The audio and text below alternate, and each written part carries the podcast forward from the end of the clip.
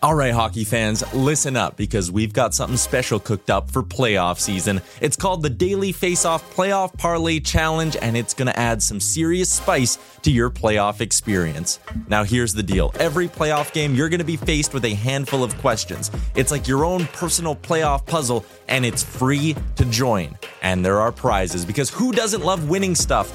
Daily winners, you're getting hooked up with gift cards. Treat yourself to some nation gear or maybe even your favorite jersey. And for the big dogs, the people who can win an entire round, it's straight, cold, hard cash. We're talking about real dough for your hockey knowledge. So lace up those skates, stretch those thumbs, and get ready to show off your hockey IQ in the Daily Faceoff Playoff Parlay Challenge. Sign up today and play every game day at games.dailyfaceoff.com and prove your puck prowess.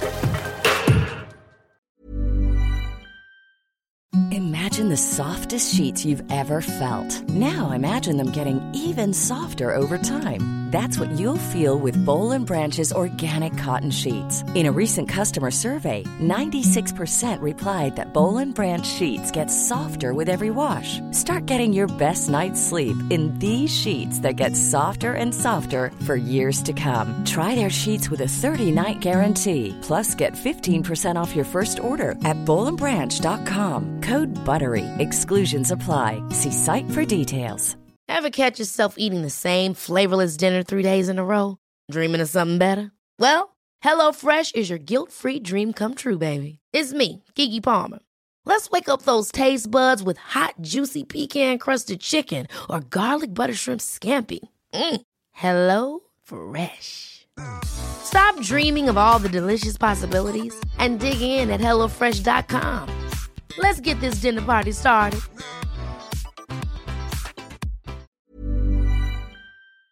You're listening to Real Life, a podcast from the Nation Network. I got 50.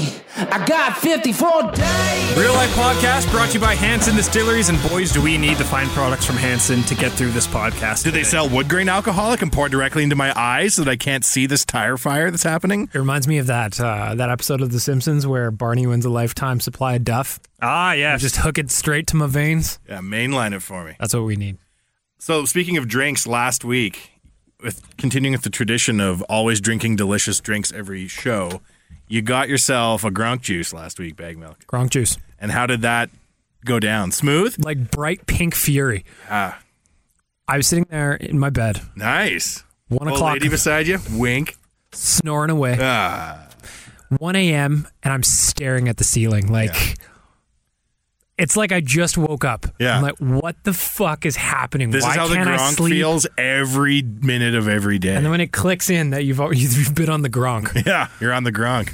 Did you guys happen? I know there's a lot to get to, but Gronk was asked about his touchdown uh, celebration the other day. Yeah. and he admitted the coach yelled at them for talking about touchdown celebrations. For real. like you can have them, but he just he was asked about. it. He's like, uh, coach yelled at us last week for talking about touchdown celebrations. So And bag milk full of Gronk juice. Do you feel like like a like a disturbance in the force when your leader talks? Now you're like, oh Gronk, what is to occur- occur? I thought I could feel my ears burning. When Gronk speaks, I listen. Mm-hmm. That's I right. could feel my pee actually burn drinking the Gronk drink. It was wild. Two percent syphilis. I heard. Man. Yeah, You didn't have any of that on the pee pee islands, did you, Pegman? syphilis. Oh, we wish we had syphilis. Yeah.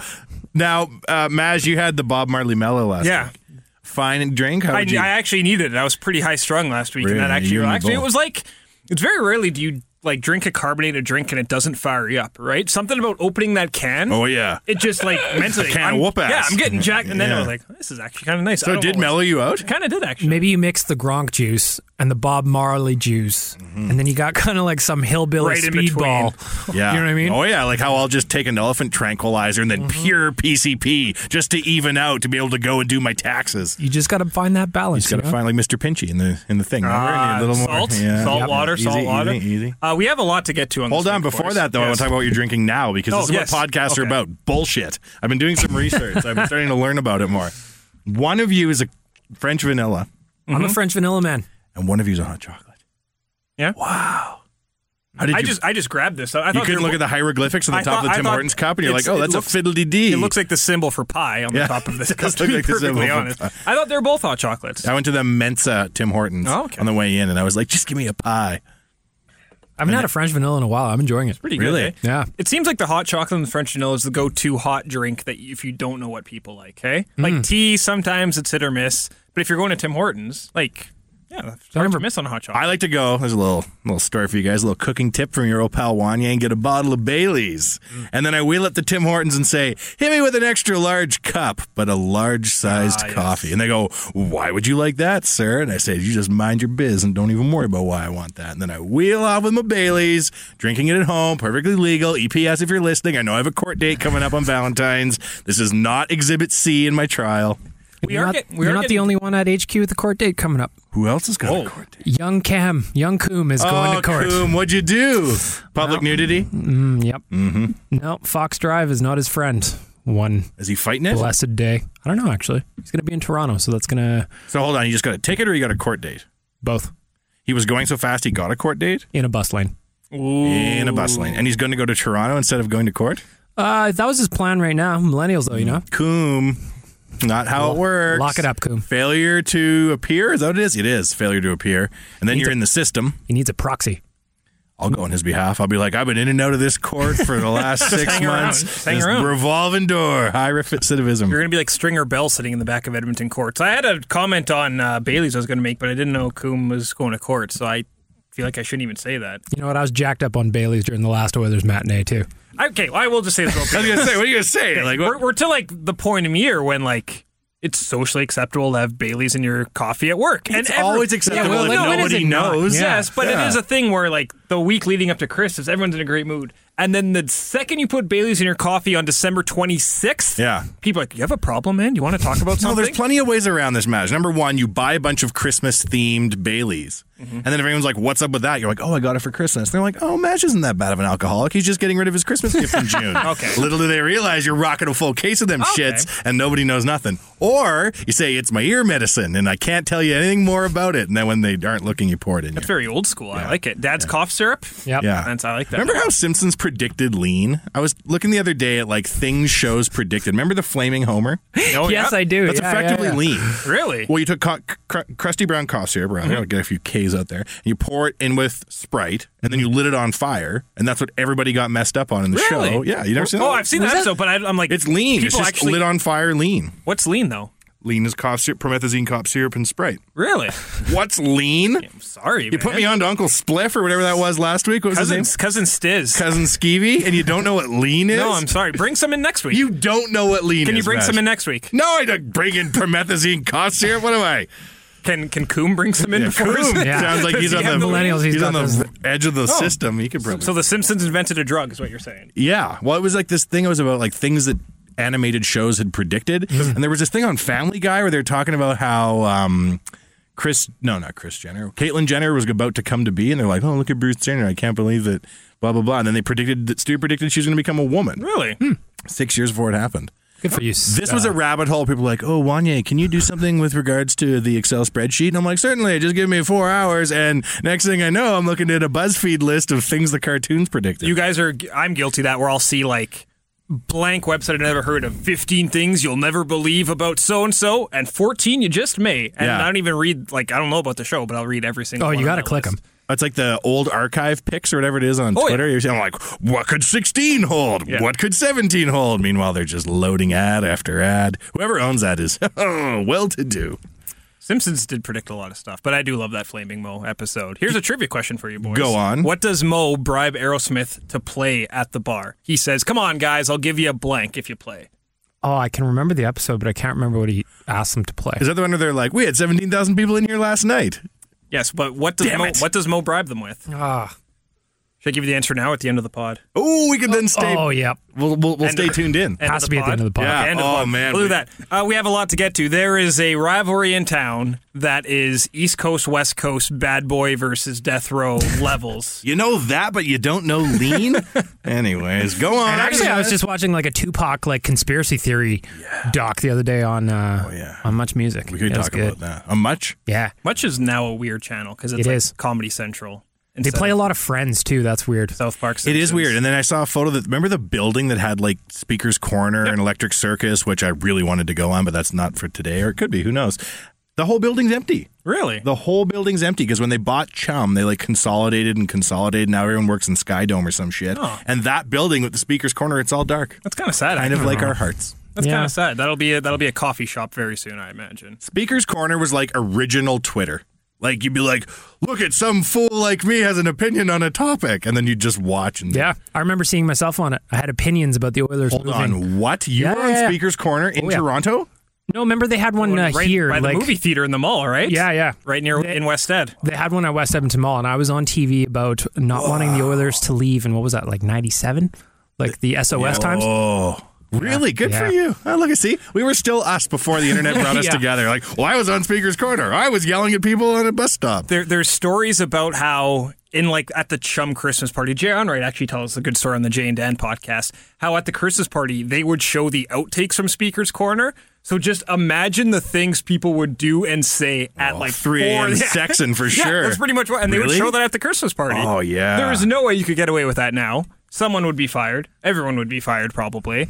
But yeah, that's apparently what happened at the old Toronto Christmas party. Man, I remember phoning much music in grade eight. Here's a good story for you, bag milk. While I'm you ready. sip your so like French when vanilla. what like when when would grade eight be? Like, roughly. 1996, five somewhere in So there. mid nineties. Yeah. Oh yeah. like- America's just r- loving Bill Clinton. yeah. Jeans were at their baggiest and you know cool. Uh, what else did we do in those days? Let's see. Baggy jeans. Oh, you wearing Junkos? Were you on them Junkos? What's that about? Those jeans that were like they could fit over your shoe. Oh, yeah, yeah. both ways. yeah, Maj, uh, don't take any of this the wrong way. I had a leather uh, pendant that said "One Love" Oh, and there you go. the African continent. I'm glad. And there were like two black people at my school, and they're both like, word, and kept walking. I was like, yeah, this is what equality looks like. Uh, but I was on student council, as all the cool guys were. And I remember like young Wanye sitting down and looking at the books, and we were we needed to get our revenues up by thunder. And there was only 99 people in my junior high, so my first brainwave was let's invite other schools to our school for a dance, and then we can meet all the babes. And so this was a good idea into junior high uh, uh, student union, and then we're like, well, who are we going to get to come do this dance though? Because to that point, we had this DJ called Zaz, and Zaz like kind of knew good tracks, but it wasn't like today where everyone had access to everything.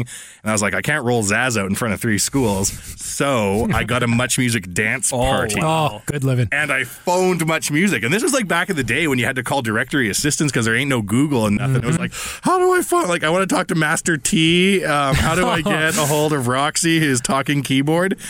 Sure as shit. They brought a video dance party out and there's like a video wall and you got to stand on it and see your silhouette. And there was like a lineup to go and dance and look at your silhouette. And this is before we could even take pictures of shit. We just wanted to remember it in our heads. what was so like the good. number one banger? Like what would be like the number one song that eight grade eights wanted played at that dance? Oh, Back in those days, it's tough. I actually started recreating the hits of my youth, but like there was lots of random like CNC Music Factory and like club Ah, I jams. bet you you guys dropped a little Blackstreet No Diggity. uh, that would have been a little bit later, Maj. That was okay. maybe a grade ten. You know, Okay, some of us really? are older than other people in here. I would think. I don't know the exact year of No Diggity, although it is, I think, on my landing page of songs I've downloaded recently. a good song. Uh, but that was like weird era though. I felt like um, like I loved rap from day one. The first CD I ever bought uh, was Rap Tracks One, and I was Oh, like seven, and I insisted on getting it somehow. My mom was like, "You won't like this type of music in six months," and then.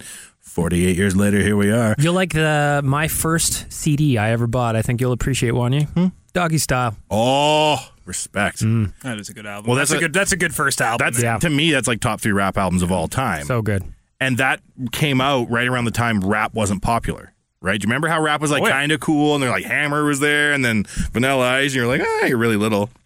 And then it was Grunge City. It was like if you like rap, you're a nerd. But then Doggy Style came out. Grade eight though was '99. Woodstock '99. oh, what a great album. I was a big Limp Biscuit guy in 99 and Significant Other had just come out and I was doing it all for the Nookie despite not really knowing what doing it for the Nookie meant or entailed or you know was it a thing was it a place I went to I don't know I'm doing it all though. How many Limp Bizkit songs can you s- like? Do you still have memorized and like ingrained in your mind? Because I was never a huge fan, but I could probably spit a bunch of lines from Roland right now if I Oh, yeah. thought about it. that album like Roland was on the next one Chocolate Starfish and, the, hot, dog, flavored water also- which I also didn't get until I was much older. Was like, oh yeah that's what that. But it also had my generation on it, correct? Mm-hmm. Yes, it and did. Break stuff. yeah, break stuff. Well, Woodstock '99 is probably where you were going with that story. kind of yeah but like from that Significant Other album I could probably do like I'm thinking of it right now on the top of my head. I can almost do probably a, a- at least a significant portion of Nookie. Um, from the first album, like Counterfeit was my jam. Oh, I love- Faith? Fa- oh, It was a Faith cover. is It was a cover. Mm. heavy, It was- heavy, heavy. yeah. his jam. You don't need to tell me that George Michael wrote Faith, okay, Maj? Jesus. We have a plan in like December when we have nothing to talk about. Bagmelk will just recite Limp Bizkit lyrics like a Leonard Cohen album in the KGB room by himself. Now Just I doing know you'll be sad loving reading. this shit right here. L I M P. Biscuit is right here. And That's that'll, right. that'll be the highest downloaded episode. Do you ever. remember when the break stuff was it the break stuff video? It was all mouthed by celebrities. Yeah. I Snoop- remember just Snoop was in being it, like, wasn't he? I think so. Yeah. And Eminem was in it. Yep. And I remember, first of all, it was a massive Eminem co-sign at the time, but I was just like, Fred Durst can't be stopped. His red backwards hat will dominate the music landscape forever and today. I looked so hard for one of those red Yankees hats. I could never find one in my size. Really? Hmm. That's sad times. I think they're still poking around from place to place. But is being Fred Durst like Fred Durst? They got signed to Cash Money two summers ago. Really? Yeah, and it was to. That's all I know about Cash Money. When everybody else is thinking about like, what should I get for breakfast? I'm like, what's that? Cash Money side limp biscuit. Put the day on hold. Uh, they lined up some super lucrative tour of Russia really? and made a ton of money off of it. But they put out this one song called "Ready to Go" with Limp Bizkit featuring Little Wayne. And Fred Durst comes out bragging about how he banged Britney Spears, like right off the hop. And I was like, damn, Fred, like you're pretty far removed from pop life. Like that's not something necessarily to brag about quite as much now as it was in 1997. Like, still well done. But like, you don't want to wheel out, like, I got the biggest VHS cassette tape collection on the block, bitch. Like, okay. is also too is that just also proof that Russia is maybe like ten years behind? Like, did they just get s- s- significant other? Is that the thing? It's interesting. Like the landscape of music has really changed, and it's brought a lot of bands that can get nostalgia.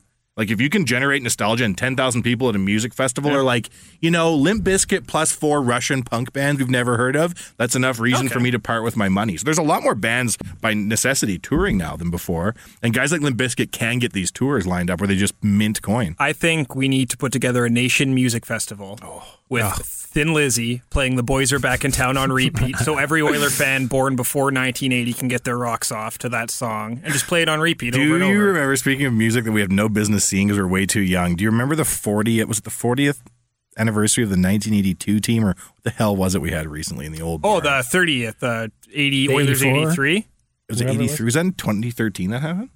Yeah, whenever they had, whenever they brought, well, they bring everyone back Sweet all Marie, the time. four years has went by. I think I know where you're going. With I bought this. that collectible stick. The band they brought out. Cheating and hurting was their name. cheating and hurting. That's the final Jeopardy question of being an Oilers fan. and so they bring it's, it's like, yeah, it's the boys in the bus. We're doing it big. We're, we're, we're bringing the old bands back in. And they literally brought the old band back in. And they brought the lead singer out of Cheating and Hurting, who in his mind, I mean, he was probably mostly cocaine at this point, but he was just like, it was like they'd called him in off his world tour and he just was like hooked up his boys with a quick cameo. That's how it felt. And I remember I was there, and just the way Kevin Lowe was explaining him, it's like, we saw these guys at the sidetrack every night in 1980. Yeah. It was. And didn't like Messier sing harmony or some crazy shit? I may have already been gone by then. But Ah. Oh it- man, it was great though. I was just like, I wish I was alive when these guys were in their heyday, so I could have done a Jim Jerome come into town, driving truck, and wheel out of town with everyone's heart. It was a real snapshot into 1984, though, when that Couldn't band you just took it like see? it was. Yeah, I'm like, oh, everything about this makes sense then, yes. I can imagine that because that guy has never come down. The lead singer of Cheating and Hurting, he just went woo and up into the clouds. We need to track that was him the down end. for oh this man, podcast. it was amazing. It was like they just pulled him out of a time Yeah. warp or something like that. Well, they should also play the Nation Music Festival if need be. no, we got to get our own cheating and hurting. Like we got to get Chingy in or somebody that like means Oh, I'd something love- to us. I'd love to hear Holiday Inn. oh, it was a fine track. It was a good That track. was a good one. I think Chingy really thought he had the world by the tail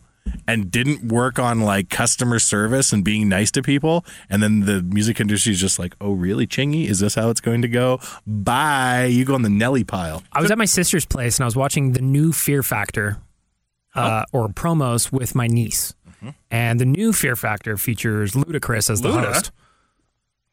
The Ludiverse? And back.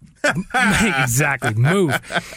My niece goes, "Did you ever hear that this guy used to be a rapper?" What did she just know him with the Fear Factor host? Yeah.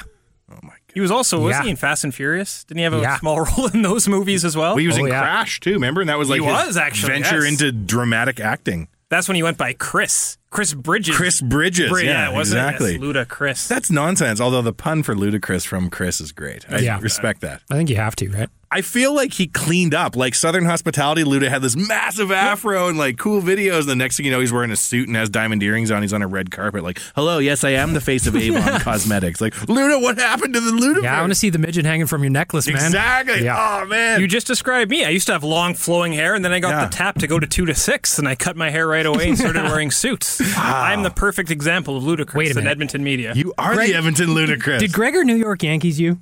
uh, kind of, I guess. Uh, actually, yeah. He Did Gregor tell you to cut your hair? No, he didn't. No, no, he did not. No. what What made you cut it?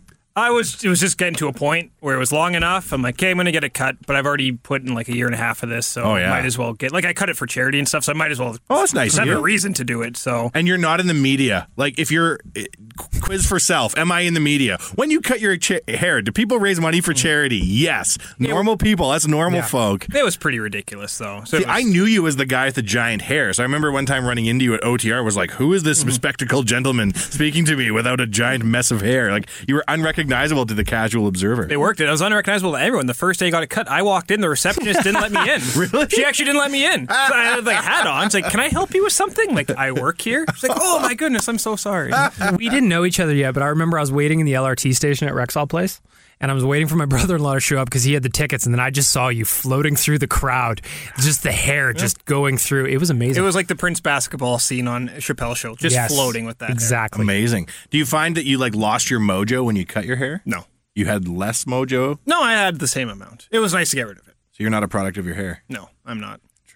No, I'm not. I am more than my hair. That's the name of my biography. More than my hair. More Than My Hair. With a forward by Wanye. Yeah, my my my forward will yeah to my book. My book's called "All My Devices Are Dead," and sorry it took so long to get back to you. That'll be the name of my fucking. That's not bad. biography. We've already driven this podcast off the rails. How You know about what? this? I think it's nice. We're not talking about the elephant in the KGB room, Yes. and we're having fond remembrances of unrelated things, and that could be what being an Oilers fan is about at November twenty sixth, two thousand seven. But now we have to get into the meat and the potatoes, what's going on. So we'll take a quick time out. Real Life Podcast brought to you by Hanson Distilleries. The Real Life Podcast is brought to you by sumojerky.com, which I thought was a stupid business at first until I got into it. Let me just explain it. It's basically a jerky of the month club, which sounds very, very silly until you start thinking it through. So basically, head over to sumojerky.com, sign up yourself, or even better, give it as a gift. Now, you're not just getting sumo jerky. What sumo jerky is, is they source like artisan handmade jerky that you would find at a farmer's market on a Saturday morning in like uh, Topeka, Kansas. Like they'll get all these strange jerkies that you've never even thought of or heard of, but it's the top quality jerkies in the world. Matter of fact, sumojerky.com has had one of the highest satisfaction ratings of any subscription service on earth since 2014. Think about artisan beef jerky showing up at your house every month, or even better yet, showing up at your dad's house every month as a gift. You get him a Christmas gift and you sign up, and it just shows up every single month. He gets three types of jerky. You head over to sumojerky.com, type in your preferences so you don't get the cilantro jerky and you don't get the pineapple jerky because you got basic taste and you get pepper jerky and teriyaki jerky, but it's from Texas and it's made with love and it shows up. If you want that to be part of your life, sumojerky.com is where you need to head. All right, boys, let's get into this battle between the MSS and the bloggers. Uh, it's been a very heated debate over the existence of time in the professional hockey, but it seems like it's been all ramped up over the last little bit. Um, I think the term blogger has been maybe like the term blogger used to be a dirty word, but now technically, like, you know what I mean? Like, sites like The Athletic are technically blogs, and people like people like I know you guys might not feel this way. I like Spec, but he writes for Sportsnet. It's technically a blog. He's not in print anymore. So those lines have been blurred. Either way, if I have to wake up to see one more bloody thread with like 87 replies and people going back and forth, I'm going to friggin' snap. So when did you? Well, you guys have always talked about how the Oilers has been like Lord of the Flies. And it's more so a lot like Lord of the. Everyone's turning on each other right now The hill's on fire. Yeah, they we don't got- know where the twins are. people replying to everyone and the fact that it's 280 it all just looks like gibberish now it looks like letters written by david berkowitz somebody like it's, it's i don't even know where to start with I this. still don't have 280 characters, by the way. Really? How does this happen? How i'm does it, so jealous how does it wheel out? I don't use it really. No, I, I try not to because How it, does it happen? How do you get them? it just just randomly showed appeared. up one day. Really? Yeah. Soon you'll go from the like the number countdown to a circle. Yeah. and that's Re- that's how I got you a know. fucking Taylor Swift song for no reason on my phone today. Has that been Really? Oh, discussed What at all? song? I deleted it immediately. She you would you. I'm on Jake Hill and Gyllenhaal's side. What? she you would you. When Do you remember that? No, shows because up. I'll tell you about that. I hadn't updated my phone in a country mile, if it's- even though that's on increments of time, and I didn't get the U2 album. Oh, there you go. I, was- I wanted the U2 album and didn't get it, but Taylor Swift and her Snake Ways showed up on my phone this morning. What were we talking about? Uh, Why Maggio and his uh, media friends hate us. Oh, Oh, I feel Mash. I straddle the line. Mash, I just think mash, there's a lot of mash. unnecessary dick swinging. I think there's room for everyone. I just think it's there's a lot Mash, mash, mash. when there's it a comes lot to of me, it's egos. less dick swinging, more kind of pointing. of there's a lot of egos. What is and it, a that's light fine. switch? There's a lot of confident individuals, but there's a to go back to the Simpsons. Do you remember when Bart went on Conan O'Brien and Conan said, Only "Sit I may- Mm. perfectly still, only I may dance." You don't know lean, There's but you a know lot- that. There's a lot of people that say, no, no, no, sit perfectly still. Only I may comment on the hockey. team." Yeah. I think there's a lot of those donkeys. around. Sure. Oh yeah. So there's a lot. I didn't even know where to begin with this. Well, okay, hold on, because I don't even know who we're mad at here. Are we talking about? I'm the- mad at Well, just- there's a- there's I'm a- mad at everyone. to me, there was a couple of things that came out over the weekend. On Saturday, I think it's Saturday, maybe Friday, who cares? Jordan Eberle said that all the media in Edmonton, they're mean, they're mean people. And, well, that's not what he said. He said that. Mm-hmm. Basically, the- said it's it can be difficult to play in Edmonton because the media Yeah. is hard. Yeah, and that it affected him and he had a bad year and then blah, blah, blah. And then he got demoted and somebody said this and somebody said that. All I know is we got a shit ton of page views from you, Jordan. Thank you. you uncaring corporate titan. Yeah. So basically, that turned into an MSM versus bloggers thing Yeah, how, but I don't understand how that happened. because there Like, were how did bloggers. it go from Jordan Eberle being like, "You suck, Edmonton media," and then it turned into so and so versus so and so, and Because- who gives a shit? Because bowl. it takes Joe Blow on Twitter with an avatar that is an Oiler logo, s- tagging at Sportsnet Spec, at TSN Ryan Rashog, at Edmonton Jack, saying, See, you guys are fucking dumbasses running players out of town, asking all these. That's how it starts. sounds like an MSM talking, doesn't it? It starts with Benjamin? some guy with 12 followers. Oh yeah. That's how it starts. Hey, a guy with 12 followers in many. The funny thing about Twitter is this a random guy tells you the funniest joke of the day, and your favorite comedian, meanwhile, is tweeting about how they were just getting their oil changed in their car. Okay? So funny people aren't always funny, and normal people sometimes say the most hilarious shit and get retweeted 260 million times.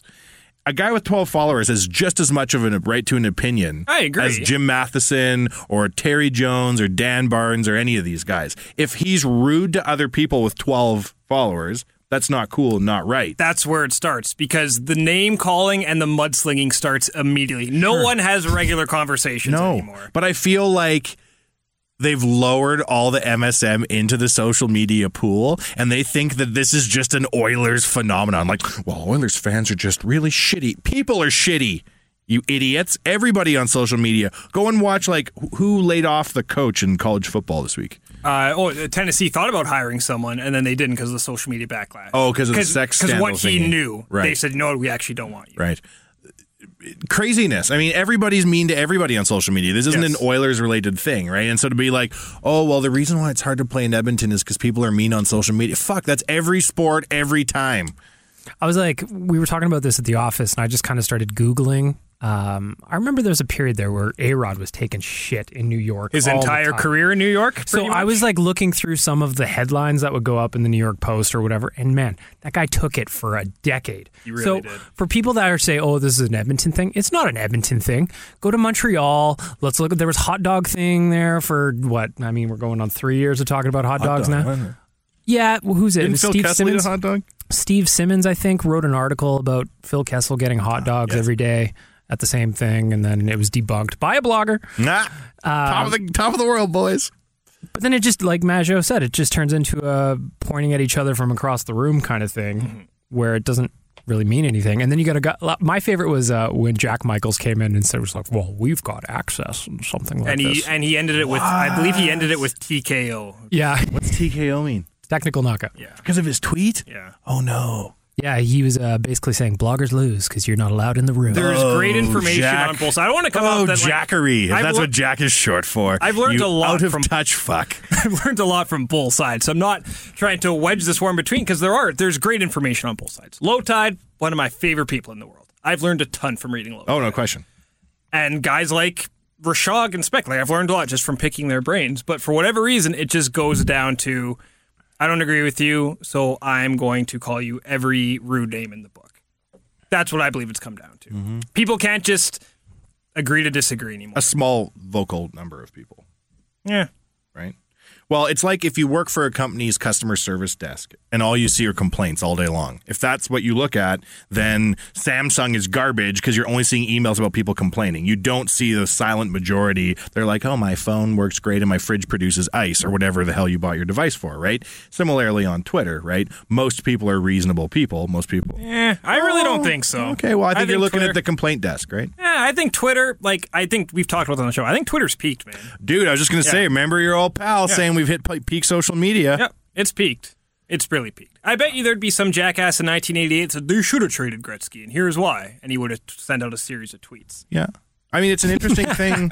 It's interesting to, to, to watch the impact of technology on society, right? Peak blogging years was 2005 through 2008. And at one point, there was more people in the U.S. who laid claim to being a blogger than a bartender. For a Really? living. It's like the social influencer of its day. You were like, I'm a blogger, I'm a blogger, I'm a blogger. And how are you going to make your money? I don't know. I haven't got to that point in my business plan yet because I've been so busy picking out my font and color scheme for my business plan set. And then, of course, it didn't go anywhere, right? Well, what happened in the middle of those three peak years of blogging? the Oilers Cup run, right? So we got like a disproportionately high number of Oilers blogs because right when blogging was hot shit, the Oilers had their run and everybody piled into the industry, right? So that's one of the reasons why the Oilers blogosphere is so big. Then what happened in 2008, 2009? Well, Twitter came out. And that's right when we just come off the high of blogging. So bloggers created all their own social media audiences and the way they went. Like, there's an interesting re- backstory as to why the Oilers are like so disproportionately represented online. So, in the 10 years of having social media, seven years of having social media, what happened to the Oilers? They weren't good. They sat on the floor of the fucking ocean and rusted. So, of course, statistically speaking, when you got all the bloggers on board, then you got the influx of everybody onto social media, what were they sopping up in Edmonton, Alberta, Canada was Jesus, the local team sucks. But it's just funny how like Jordan Eberle in Long Island can say something like that. I was I read it. I was like, what on earth? He didn't get a lot of hate. He didn't, man. Trust me. Like I re- I watched Jordan Everly's career very carefully until last season. I don't think you would read read more than half a dozen even sideways comments about him in the press. He didn't get dissed. He's like the Nuge of his era. The Nuge didn't catch a lot of shit. Jordan Everly didn't until last year when he didn't show up for the playoffs and copped a lot of heat. I'm sorry. Did you get a lot of heat while you're carrying around your giant fucking PGA checks every two weeks that are being issued to you? People weren't nice to you. Well, that's awful. So what? that's kind of the it's a really wild split in the reaction to the story as well because there's a lot of people that are kind of oh i get it maybe we are too mean to these guys whereas you got people on the other side of the argument where you're like listen fuck you bro i'm a welder i stand outside it's minus 40 i don't give a shit about your sob story about mark spector being mean to you on sportsnet I could give 15 fucks, and it's Jordan Everly. And I was married to him briefly, Maj, in a ceremony where I faked his, his signature, right? Like, here. Here's my issue with all this. I could give 10 shits about the mainstream media, and I also could care less about bloggers for that matter. I like Oilers fans, right? And Oilers fans get kicked around more than deserved. And I was talking about this with a guy today. They're like, why do you think Oilers fans are so crazy? Like, why are Oilers fans so quick to ire and throw guys out of town? And I was like, oh, well, that's actually probably going to take me the rest of my natural life to answer this question. But you got to remember peak Oilers living. 1987, 1988, everything's going to be so amazing. we got the world by the fucking tail. Check it out. We're just building Mill Woods. That's going to be dope, right? We can drive out there. And then Gretzky up and leaves. You That's like dad going for cigarettes times 100 trillion and never coming home. So you've already got a fan base with like collective neuroses because at the height of Wayne Gretzky's career, he picked up and left. Like that doesn't happen to a lot of fan bases. That's like the big bang of Oilers nonsense universe, right?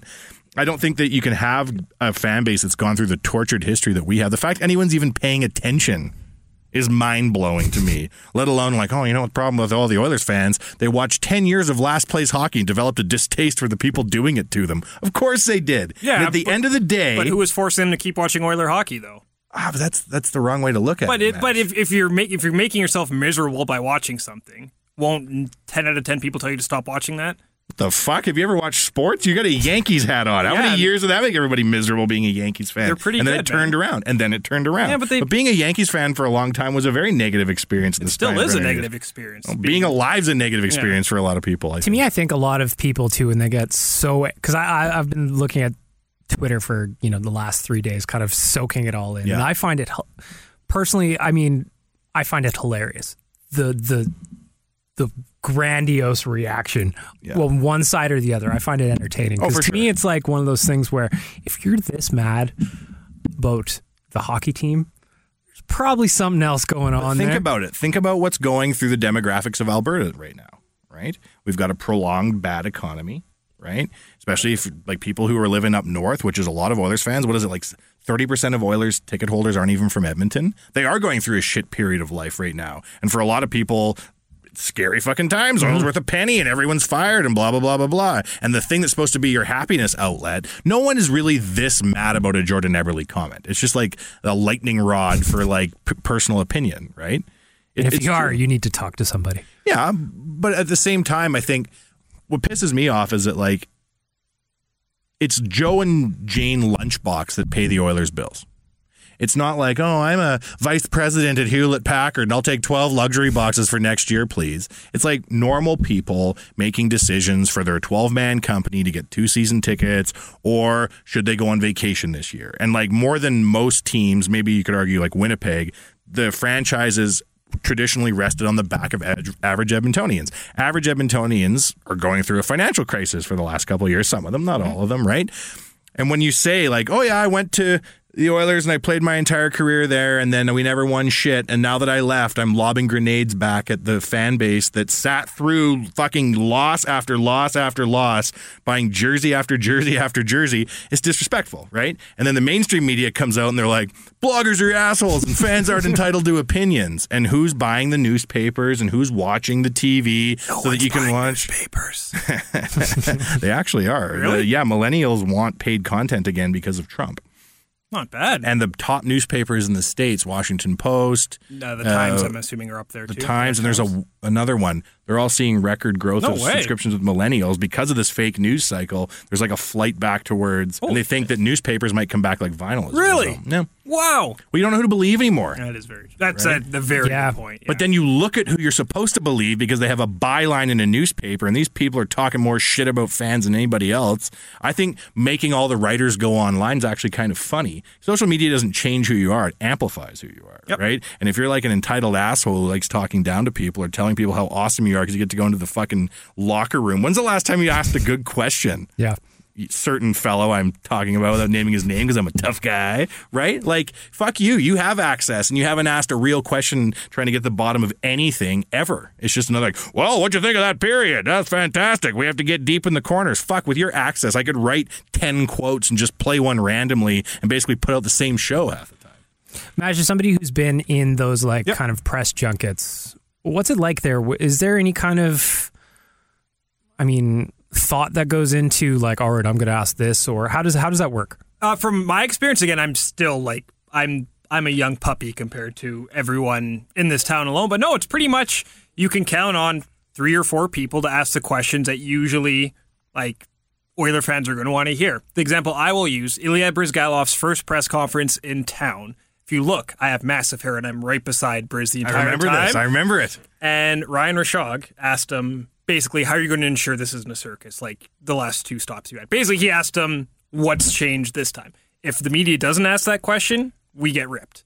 But he had to basically get the question from Briz. And right after, he kind of chuckled, like, yeah, well, he probably hates me now. Yeah, but he asked a question. If no one asked that, he would have been ripped for not asking the hard question. Okay, note noting that uh, claim bag milk. He said we the media. Interesting. Earlier he wasn't part of the media, but now he is part of the media. All right, let me ask you this: Do you think that the Oilers fans are well represented by Oilers media? Uh, depend. Who do you consider Oilers media? Everybody who earns a paycheck talking about the Oilers in some way or other. So the people who have access, quote unquote, the big shots, the big guys, the guys who get in there, Are they? I had always been of the mind that it was like f- all fluff and whatnot, and then all of a sudden it's like they're too mean. like, what the fuck are you talking about? Yeah, that was that was to me. I agree. That was a really weird turn for me, where people would be like, "They don't ask. They don't ask anything," and then Jordan Eberle says one thing, and then they're way too mean to Yeah. these guys. Like, what do you I think mean, it is? Even I've had people, and I'll keep using Rashog just because it's the one I maybe talk to the most. But I have people saying, "Why? Why does he ask like the shitty question?" Like, well, he's a journalist. Like that's what he's supposed to do. So to answer your question is, I don't know if it's fair. I'm not leaning one way or the other. I think it's maybe smack down right the middle. Because like, what do what do other fans want from the media? Like, what do you guys want from a post game wrap up? You type in whatever website, what do you want to hear from that? Why so and so only played two minutes in the third period? Why you missed that shot? Like, what like what do you guys want from a post game or like an off day piece? Do you want to know about someone? Do you want to know the X's and O's? It all depends on what you're looking for. I actually think that in things like post games, because I, you know, Yeah, I you do write, post game. You've written more post games than anyone. yeah, I write a lot of post games, and generally, I'm watching Todd's presser Mm-hmm. as I'm writing. And honestly, I think like the post game things, I think they do a good job. But, to be like, very honest, Do you want guys to keep asking Peter Shirley why he traded Jordan Eberle for Ryan Strom? Like, is that the question you want asked? Or, hey, you have trouble scoring on the wings. Do you regret trading Taylor Hall for Adam Larson? Are those the question Oiler fans want asked? I Or mean, why- the, the answer is yes, but the, there nobody's going to ask that, yeah, right? exactly. No, and I, I don't feel the same. Like I'm not contentious. I'm not like what I want's anger in every Mm-hmm. presser, and I want someone to h- hit one out of the park with a brilliant expose. I don't think that at all. What I do think is that, um, and again, I don't have no beef with the MSM. I Mm-hmm. don't. Right now, we're like talking meanly about them, but I don't wake up in the morning like hating on people. I actually think there's a lot of the dudes that I really enjoy. What I don't enjoy is when they talk down to Oilers fans. That's fair. And that and I don't like when people talk down to anyone. That's fair. I, I kind of agree. did it earlier, and I apologize. Who'd you talk I- down to? No, like I, I could see someone saying I took a shot at bloggers. I didn't mean that. I like bloggers. Oh no, no, no. We're here to discuss uh, what's going on But and, you're, and you're have our own the, fun. the uh, talking down. Only I may have opinions about the Oilers. That's the Exactly. and that's fucking bullshit, right? It's absolute bullshit. That was one of the great fun things about starting Oilers Nation was that we don't have this sense of entitlement where it's like only we may talk. Like the comments are the same font size as the articles, right? And like we were talking the other night on text messaging, like we want to make sure that the tone of the uh, Instagram account and the Twitter feed doesn't become too negative because at the end of the day, this is what we do for fun. Yeah. For a lot of people, the Oilers are the thing that they feel they can armchair quarterback because they don't have the ability to armchair quarterback their own lives. That's the role sports plays in society. It's your designated distraction while the world crumbles around you, right? And if the team is leading the crumbling, I think for a lot of people, they don't get that like excitement and voyeurism that they were hoping for. What I would ask from the MSM in Edmonton specifically is more like accountability. Right? I think if you do have access to the Oilers, you have a responsibility to get more than like the canned quotes. That's all you get a lot of the times, though. Well, then you got to try harder, the man. players have been trained from a long. then be a reporter. When's the last time anyone in this city did any like large investigative reporting piece? Like I was, we were talking about like doing our own forensic audit of the team and getting somebody who has some juice. If God forbid the thing that we need to qualify for, we don't qualify for, then what the fuck do we talk about till the draft? Uh oh, that panicked text exchange that we had the other day. I'd be interested to see somebody who actually has perspective and isn't caught up in their media access pass. Maybe they're retired, they were a reporter. Come through and take a look. so, and you you want someone just like an independent arbiter, just to get kind of dropped in, like No, we're in a not war an zone, drop arbitrator, someone in right? and get- Like- oh yeah, but just someone who doesn't. is the Edmonton media fair to players? Let's take let's do what we do in science and get a big knowledge set. Okay. Let's learn. Let's go back and look at, you know, articles and see were they positive leading, were they negative leading, right? Like to me, Jordan Eberle saying the media was mean to him was laughable. Like maybe at the end. But like when you were out in front of a fucking show home with Taylor Hall and Pierre Svensson and it was all hope and maroon matching jerseys and I went out and bought two piggy banks the next day, you weren't getting hard questions lobbed at you.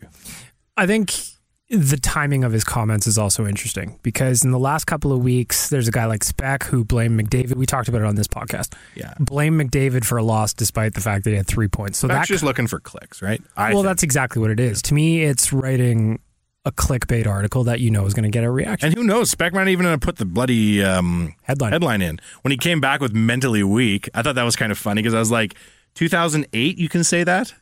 2017, like I saw people tweeting, they're like, you know, and these are nice people. These I'm not trying to make fun of them in any way, but they're like, we need to think about players' mental health and we need to think about the impact this is having on them. Like, what the fuck we do? And that, like you mentioned, just the change in nine years that's happened. Oh, yeah. right. Like it's a completely different planet. it What about seems like. my mental health having to watch this tire fire every day, right? Like maybe we do need to take a look at ourselves as Oilers fans, right? I think the Oilers are an interesting team because like you're in a fishbowl. They do and I'm I mean, no one's listening to this, so who cares? They do much less on a per player basis for charity than other teams.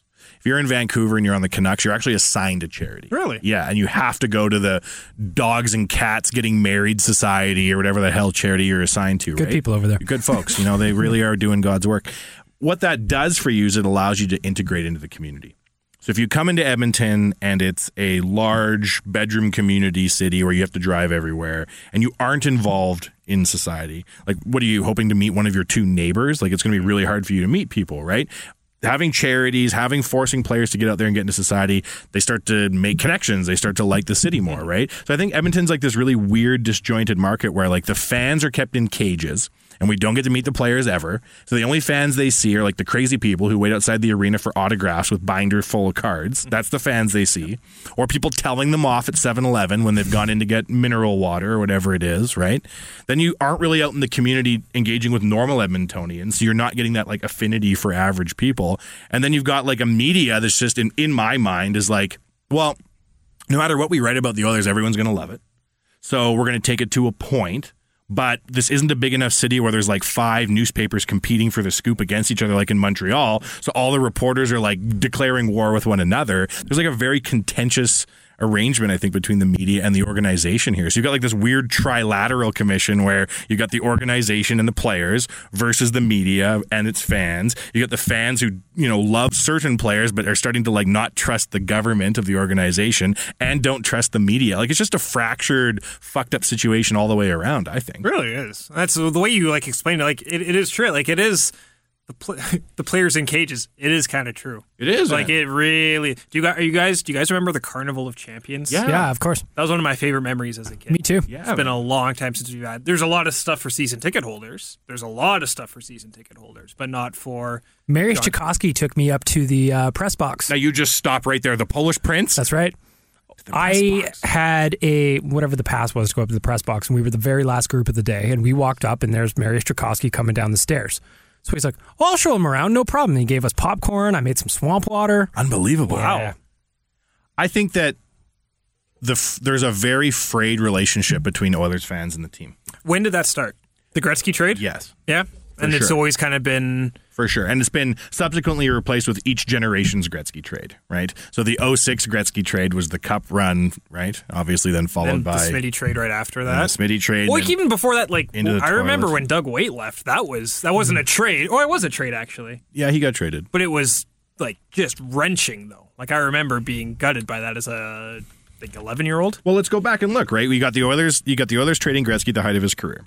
Then we're the small market peons of the league, where David Oliver is getting nipped for a hundred grand, and that's messing with your psyche, right? And the city's actually going through very challenging times in the '90s, and we're not the gleaming Shanghai of Alberta we claim to be, right? And like, you got to remember that people project their own lives onto their heroes, right? And so the reason why like the Green Bays of the world are like the working class team of the lunchbox players who put on their helmets and go to work, they're the hopes and dreams of the city, right? And you might not be able to get what you want from your foreman at the glass factory or wherever you work at, but like on box factory? Sundays, yeah, on Sundays when your local pack take the field, you're among them, right? And I think that like when you're in a small market team and all the good players leave, that messes with your head. Then you're a little bit older and you're like the 10 year old kid I ran into on the subway who has no good memories of the team whatsoever beyond Yakupov sliding across the ice in his knees. You're you've got an eroding fan base, whether you realize it or not. And you've got a lot of when when your hardcores are this pissed off, and the average normal people are like, "What can I spend my money on? Three hundred and seventy nine dollars for two tickets to go to a game to watch a six two snoozer, and we don't even have the SO cars anymore wheeling around on the scoreboard." You're playing like Russian roulette with the franchise. I honestly think this. And I think there needs to be like a either like a, a a reckoning of some variety because if the Oilers, God forbid, don't make the playoffs this year, we've been watching people on the internet be like, "I'm never going to be a fan again ever," and you're like, "Okay, yes, you will." It can't last forever, man. Yeah. It can't last forever. And Taylor Hall and Jordan Early being like, "Oh, P.S. Fuck you, Edmontonians." That really is But again, I think we're all in agreement. I don't think they were flipping off fans. I think they were flipping off maybe the one or two reporters they didn't like on their way. Really? out. I don't think it was Taylor a- Hall said something about fans booing him. Did he? Okay, Yeah. I didn't get that point. I don't. Oh. But I like. I yeah. I just don't think those guys would have an issue with the fans. At least I hope not. Yeah, I think Here's here's, they- an- an, here's another thing too is yeah the media can be hard yeah this yeah that but you can also be treated like a god in this city i've Yeah. seen those guys with my own eyeballs Oh, yeah. being treated like fucking kings That's actually probably worse for them in the long run, I would argue. yep. Feast or famine, right? You're either on top of the mountain or you're at the bottom of it. Yeah. but like what about that part of the story too yeah, maybe a little bit mean, but then how about all those, you know, those 200 times where you were a god in a city? I don't think you understand how entitlement works, right? Entitlement, you're like, I'm entitled to that shit, and I don't want any of the bad stuff that comes with it. Yeah, right? that's fair. It's okay, just- well, I'm glad that it isn't Jordan Everly and Taylor Hall thumbing their noses at Edmontonians. That was I kind of hope the- not. Like well, I, I might be wrong. I hope That's not. Okay, good. Then I'm wrong. I'm they're just mad at the media. I just think they were asked a question and they answered it. I think I think both those guys, from the brief interactions I had with them, Yeah. they're both like hockey fans, right? They, they they know what's going on around the league, and of course they want to comment on like those guys. They want to comment on the league. They're like you like reading about what other blogs and other websites are doing, right? Yes. Oh, Just try to keep up with that. Same with them following the NHL. I just no think they're asked a question. question. I think they're they're smart individuals. I also think there's part of it too where last year the Oilers were in the playoffs. They kept asking Taylor Hall, "Hey, what do you think Yeah, about the Oilers? exactly. Hey, hey, what do you think about the Oilers?" So this year, Oilers not doing so well, as if they're not going to throw a But foot. when does it end, right? Are they going to be asking like a 36 year old Taylor Hall what I he hope thinks about the Oilers? I hope. not. I remember, like, I kind of got s- similar to that. It wasn't even a player who left on bad terms, but I asked a former Edmonton Oil King who was coming back to Edmonton to play in the NHL.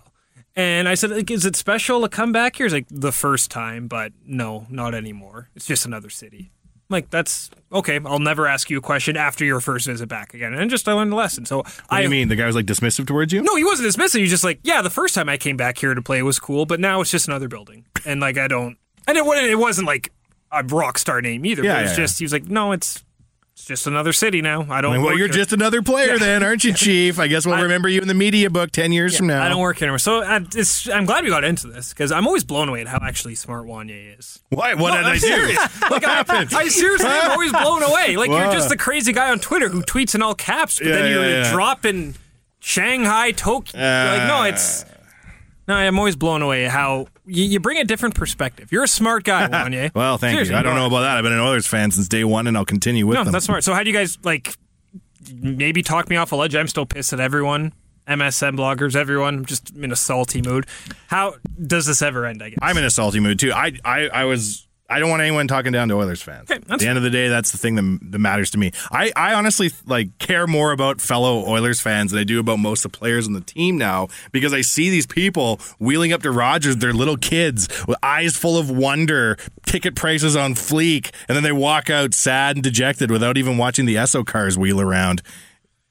Bag milk. Any closing thoughts on this? Uh, Blogging to me is fun. I Yeah, just want to have fun. yeah, fun. Do you know what I mean? Like It's I don't taken wanna- what you needed to like. You needed to go somewhere to do something to become a writer. Now you can just do it, Yeah, right? And we've had some good, we've had some great bloggers become great authors and journalists. So you just want to keep the con- you want to keep the conversation alive, right? I'm just a big Oilers fan. Yeah. I love the team. oh yeah, I have a big old soapbox to yell my opinions. Mm-hmm. I'm going to keep doing it. keep doing it. and I just want to have fun doing it. To me, arguing with some fucking asshole who's got a press Carol, pass, who cares? who gives a shit? Yeah. But I, this is the thing for me. I could give equal shit about somebody with seventy thousand followers being an asshole, or is a guy with twelve, right? Yeah. Just because you have seventy thousand followers doesn't mean you get to talk to everybody like that. And you know what? A guy tweeted at me. I was telling you on the way in. Mm. Some guy tweeted at me. This is all your fault, Wanye. Really? and I was like, what? It is. And then I looked, and it said that he was a retired dermatologist. I was like, "There- what? That's like medical school. This guy, is it my fault? So maybe when I'm pretending I'm mad at other people, I'm really mad at myself. And also, when you throw out the follower numbers, people like to buy followers. Let's be very clear about that. Before this whole Twitter thing shuts down, I got to get to like 2 million or something. Do you know what I mean? You know what? I wrote in a note on my phone how you're kicking my ass in uh, Instagram and Twitter followers. Fuck yeah, I You am. know what's happened? No, go You're more ahead. famous than I am. It's taken. Yeah, there you go. But people can buy followers. just So wait till I let's buy just- my 2 You're million. one legitimately day. famous now. I think when Nah. you're over 10,000 followers, you cross the divide. One thing I noticed is when then I had an aggregate, say like between Instagram and Twitter of about 15,000, that's when people started reaching out for stuff. Oh, okay. Where like you would have restaurant X be like, "Hey, you want to come host a game day party?" I'm like, "No." For I- real? Yeah. Never once. During the playoffs last year. Never once have I been hit up with this a just popped commercial. into my head, and we have one more thing before we gotta close. A, a friend of mine Text me. I'm actually going to read it verbatim because Bag Milk has a case of mistaken identity more than anyone I've ever met. I'm going to read. I'm going to read this verbatim. It's because you're so famous, man. 11.2? Hold up. Is Robin Brownlee? Hi, my name is Bagged Milk. Yes. Uh-huh. Hey, tell everybody that's listening to this, everybody you know, Nobody's listening, man. This isn't connected to anything. I am Robin Brownlee. Yeah. So I have a red Corvette. I think oh, it's yeah. red. Oh, yeah. Fuck yeah. In my mind, it's red. And I do a lot of things. Mm-hmm. Got a great lawn. Oh, yeah. Remember a lot of things I'm mad about.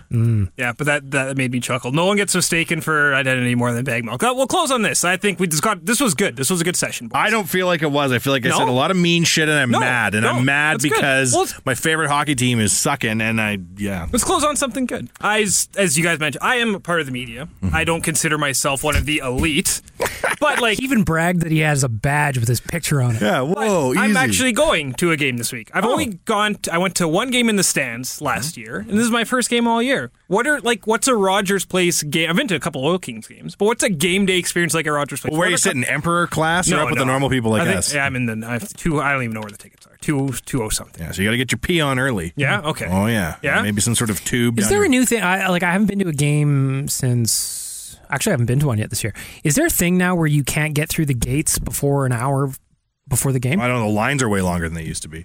Really? Because I've seen a lot on Twitter. A lot of people are tweeting pictures of these just crazy lines to get in from Ford Hall. But they move faster, so Hmm. there is a really long line, but you're not waiting that long. Like every game you walk up, and you're like, "What the hell?" But Are people figuring out that? Oh, maybe I shouldn't bring my hunting knife to Rogers Place. that's the irony of those metal detectors. is All they do, sort of do is like you pull your Amram missile battery out of your pocket, and they're like, "Oh, that's a good one. Go on your way." Like I don't know that they actually stop anybody from doing anything. I always love that they're looking through things with drumsticks too. That Oh makes yeah, me yeah. happy. Yeah. And like a good, like a nice five aim. Like you're not breaking A that. what? Oh, buddy. It's Whoa, a- do you play the drums? I took band. I'm I'm a musician. Because good start. What? Hang on. Why are you not telling us these things? Because I'm humble. Good for you. I like that Kendrick Lamar Yeah, song exactly. DNA. Yeah, a nice five. yeah. He's like poking it. Yeah, yeah, like a nice thick, like concert style So drumstick. five A is like the flex. Oh of no, the- it's like it's like a it's a good standard one, correct? Like that's like that's like an average. It's like a good uh 0.5 mechanical pencil. you're a Renaissance man, Mash. We're gonna jam one day, Mash. I'm teaching myself how to play piano. Are you really? Yeah. A nation, but I kind of gave up uh, watching a lot of TV. What? Felt it to be a waste of time. Why? Because I like, you know what? I would watch a show like I'd be- I'd power through three four episodes of Teen Mom, feel great about myself, Of course. live tweet the whole thing, Mm-hmm. of course. lose like 50 followers, laugh about it, loved it. And then I'm thinking like, my, I could probably do something better. I also have something better with four hours, probably, maybe. No one's ever said anything good to themselves in that tone of voice. Like, you know, maybe I shouldn't wear my neighbor's underwear around in the morning and make sure it's back on her line when she gets back from work. roll back into HQ on Monday. They're like, "Oh, what'd you do on the weekend?" And I sit there, ba- sit back, thinking to myself, I was like, "Man, I crushed season two of that. That was good. Played Street Fighter Two Turbo on my E, SEA NES Classic for about six hours. That was all right. Unbelievable. You know, yeah, we, so I kind of quit all that. tell you what, our band will headline the First Nation Music Festival. How about Mm, fuck that? yeah. You you're going to Iceland, bringing all these great a- acts. I could, I'll tell you what. So the the nation nation stock. Are we doing a 10 year party? Yes, What is the situation with that? I think it's going to be in February. That makes sense. Well into our 10th year. It's also my birthday in February, Yes, boys. Valentine's Day is your birthday? No, Happy around there. Valentine's birthday. Oh, Two weeks after that. By the way, I loved you telling Chris happy birthday like every chance you got on every like that. social platform. For anybody who missed that, which is probably everybody, but then no one's listening to the show, so Yeah. that's a paradox. Chris, the intern, clever fellow, Hmm. puts a photo up of his fiance and himself Yes, and cuts her in half a la Ryan Reynolds. that's right. And says, Happy birthday to my beautiful fiance. And I said that to myself, You're not Ryan Reynolds. You can't you can't take this joke and make it your own. So I misinterpreted it purposefully, as I like to do, that it was his birthday. Ah, yes. And then I told everyone to wish him happy birthday. And then I went onto the photo and said, That's crazy that you and your fiance have a birthday on the same day. HBD. And then the little party emoji. This is what happens when the others are in the toilet again. This is what we have to talk about. We have to get weird. Like the sacrifice for 500 now. Everybody at HQ, more or less. Yeah, what's upstairs. Chris, what's Chris's chicken hat? So every time the Oilers lose, I bought Chris a turkey hat that's probably two feet tall. Sure, sure. And the day after a loss, That wasn't yes, expensed, was it? Nah, no, Perfect, I tried to slide that one across the desk. Giant's and- chicken head cost four thousand. what? so every time he has to wear it, day after a loss. wow, And we added a caveat that at any point during the day, we can call him on it that he's wearing it. So he has to send a selfie. What about Coom? What about my boy Coom? Coon? He has to drive in a bus lane on his way home from work every night. That's right. yes. Court date, massive tickets. No, he's going to uh, start carrying a baby around, like a plastic baby. Uh, Cam is like a little brick. There's often babies crying, Often. and it rattles him. Like it's like one of those sounds that He's just so kinda- interesting. Oh, He's a throwback from another era. oh yeah. So now I decided that he should carry a plastic baby around all day. Like swaddled? yeah, like I want to get him one of those jumper things on the on that he can wear the baby on. And the this is tummy. like a silent protest to how many kids are at Little Brick, plus we're mad the others aren't playing better. Oh, I, I didn't say there was any sense to this. I mean, I'm not eating beets because I love the, the, the vitamin C. So you climb the ladder. Yep, you're in charge, are you? You know it. What'd you do? Made people wear fake babies and Bjorns? You're drunk with power. That's what put you in the MSM. Hey, we all have our road that we travel down, you know? Boys- Take that, MSM. You're not buying babies for people. Should we close on one last final thing? Should Yeah, we talk about please. how uh, Jake DeBrusque is Oh, I saw this. the man we all need in our lives? He was adorable. and he was so cute and nice. And Mm-hmm. he talked about how he wanted to be his dad, whom is Louis DeBrusque, aka Louis DeBrusque, who cried when he scored. And, and just is a beauty. the Louis is whole great. situation. Big fan of the show, friend of the show, as we say. Talked to him, looked him right in the eye. Very exciting. Louis is a good man. Very well. This is nothing new. You meet celebrities every day. To me, it was very exciting. Um, I love Jake DeBrusque. He is just a nice little fella. Well spoken. Still lists himself as a Bruins prospect in his bios. That's good. I humble. like that. I had a chance actually, and one another job I do I was working on a TV show, so I got to play or got to watch. I'm not in the media, but here I am on radio So and me and TV. Spielberg are flying in a solid gold hot air balloon. um, I got had a chance to spend time with Louis and Jake on a golf course, and you can see how like Jake. I just get the vibe that he just doesn't want to let anyone down. Like he just wants to make his dad proud. I'm like, I just wanted to give him a hug. There. Like it was Amazing. a really cool dynamic to see the two. and that you know getting back to what we were talking about earlier like what do you expect from the media what do you expect from players just glimpses of humanity Yeah. right seeing uh, jake talk about how he wanted to be like his dad when he was little that's nice Yeah.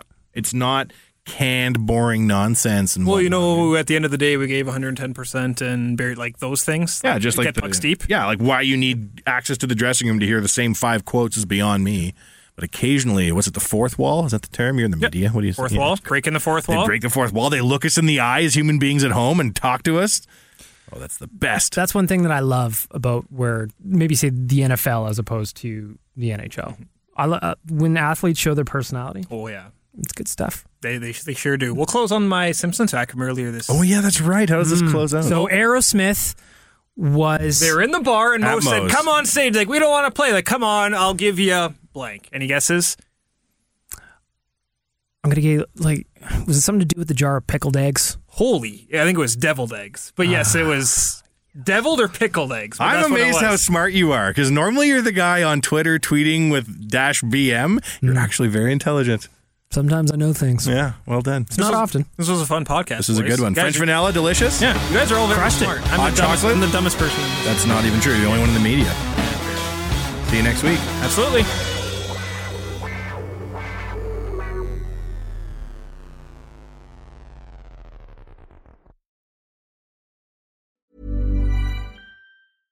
Imagine the softest sheets you've ever felt. Now imagine them getting even softer over time. That's what you'll feel with Bowl and Branch's organic cotton sheets. In a recent customer survey, 96% replied that Bowl and Branch sheets get softer with every wash. Start getting your best night's sleep in these sheets that get softer and softer for years to come. Try their sheets with a 30-night guarantee. Plus, get 15% off your first order at bowlandbranch.com. Code BUTTERY. Exclusions apply. See site for details. Hold up. What was that? Boring. No flavor. That was as bad as those leftovers you ate all week. Kiki Palmer here, and it's time to say hello to something fresh and guilt-free. Hello Fresh. Jazz up dinner with pecan-crusted chicken or garlic butter shrimp scampi. Now that's music to my mouth. Hello Fresh. Let's get this dinner party started. Discover all the delicious possibilities at hellofresh.com.